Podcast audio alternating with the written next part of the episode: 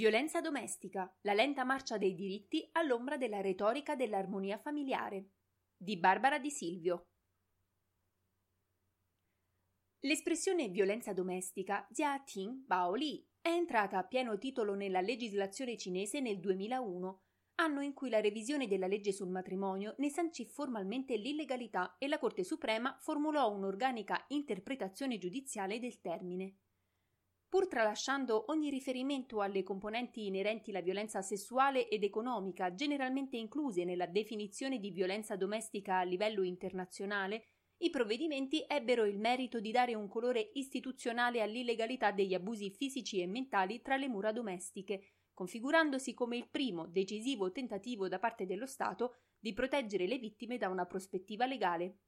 Tra i fattori responsabili dello straordinario ritardo nell'adozione di misure giuridiche da parte del governo della Repubblica Popolare, la comunità accademica annovera la pervasiva influenza di antichi modelli culturali che tuttora alimentano, tra le istituzioni statali e in parte della società civile, stereotipi di genere e un'attitudine conservatrice nei confronti dei ruoli familiari consolidati.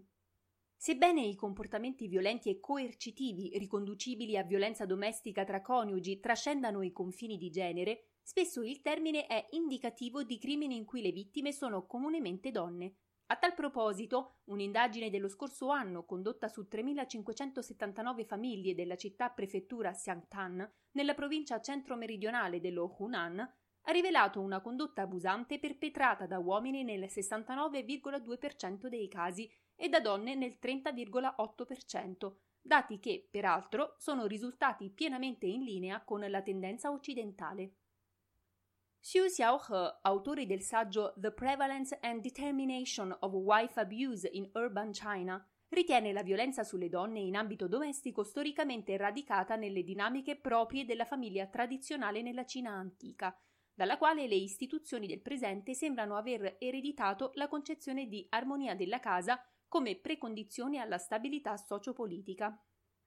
L'enfasi attribuita dal canone confuciano alla tutela dell'armonia familiare, costruita su una struttura familiare patriarcale, patrilocale e patrilineare, è limitativa dei diritti delle mogli all'obbedienza e alla disponibilità sessuale nei confronti dei mariti, contribuirono sul piano socioculturale a legittimare la posizione di subordinazione femminile all'interno del nucleo, con l'effetto collaterale di istituzionalizzarne il maltrattamento. Nonostante negli anni cinquanta e sessanta il regime maoista fece dell'uguaglianza di genere una delle sue bandiere identitarie, strombazzata nella nazione con lo slogan «Le donne sostengono metà del cielo», Fu Niu Nan Ding Ban Bian Tian, i suoi presupposti furono largamente disattesi. L'unità familiare e l'assetto patriarcale su cui si innestava fu ampiamente tutelata come premessa fondamentale alla salvaguardia della più urgente stabilità statale, fattore che suggerì a diversi studiosi l'immagine della rivoluzione cinese come un'unione armonica tra socialismo e patriarcato.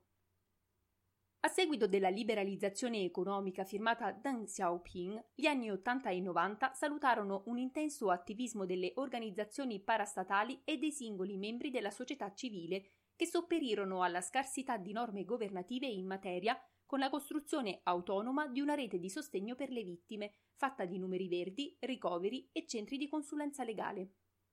Nel millenovecentonovantacinque, mentre nella provincia centrale dello Hubei, un'imprenditrice locale istituiva il New Sun Marriage Stop, con lo scopo di offrire cinquanta posti letto gratuiti a donne in difficoltà, Pechino ospitava la quarta conferenza mondiale delle donne convocata dalle Nazioni Unite, assumendosi maggiori responsabilità sul piano internazionale e favorendo in Cina la confluenza di nuovi e diversi spunti di riflessione sul tema della violenza domestica. La revisione della legge sul matrimonio del duemilauno e la definizione legale del termine, citate in apertura all'articolo, costituirono il primo atto di un iter legislativo culminato il primo marzo duemilasedici con l'entrata in vigore della legge contro la violenza domestica, prima disposizione nazionale specificatamente dedicata al tema. Presentata da testate nazionali e internazionali come un'autentica vittoria nella sempreverde battaglia per la civiltà, la norma non tardò a rivelare i suoi limiti, palesi per l'avvocata Sulin Han fin dall'articolo uno.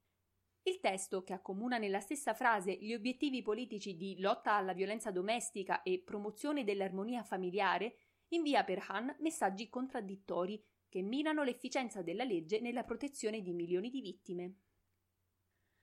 Dal momento che nelle unioni civili né i matrimoni omosessuali godono di riconoscimento legale a causa dell'incompatibilità con le condizioni nazionali e le tradizioni storico-culturali, la legge contro la violenza domestica risparmia dalla tutela la comunità L G B T più, la cui marginalizzazione giuridica fu certificata fin dalla discutibile dichiarazione rilasciata nel duemilaquindici dal direttore dell'Ufficio di Diritto Sociale della Commissione Affari Legali.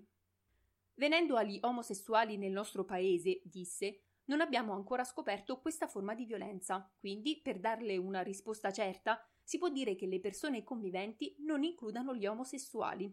Da allora, nonostante l'articolo trentasette proibisca la violenza domestica anche tra persone conviventi e non imponga l'eterosessualità tra i requisiti, le battaglie per un'interpretazione del termine che includa tutti gli orientamenti sessuali e le identità di genere sono ancora in corso.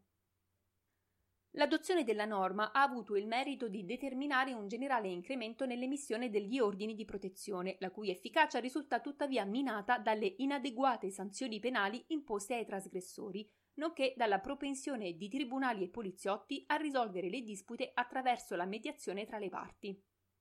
In merito ai dati di incidenza, la tendenza dei canali ufficiali a non rilasciare statistiche nazionali aggiornate è stata in parte contrastata dai rapporti regionali stilati nella stagione della pandemia, che all'unanimità hanno narrato un sensibile e diffuso aumento dei maltrattamenti, dai caratteri allarmanti nelle aree rurali. Nonostante l'eredità patriarcale confuciana sia riconoscibile nella società contemporanea in una forte propensione a derubricare gli abusi come un affare di famiglia, nonché in soluzioni legislative che conciliano in modo maldestro nuove istanze e antichi valori, Feng Yuen, attivista e cofondatrice dell'O N G Equality, ritiene l'educazione all'uguaglianza di genere la cosa più importante nella prevenzione e nella lotta alle manifestazioni di violenza domestica. L'educazione è intesa come antidoto all'abitudine a ragionare per stereotipi e alla pratica di legittimare certi diritti negandone altri. Un'educazione che proceda di pari passo con una maggiore sinergia tra Stato e società civile nella creazione di una rete di supporto, in grado di suscitare sentimenti di fiducia e non di abbandono. Che le istituzioni responsabili di trattare gli incidenti di violenza domestica includano più lavoro di sensibilizzazione nei loro doveri quotidiani, nelle valutazioni e negli accertamenti. È l'augurio di Feng alla Cina, augurio che dovrebbe riguardarci tutti dappertutto.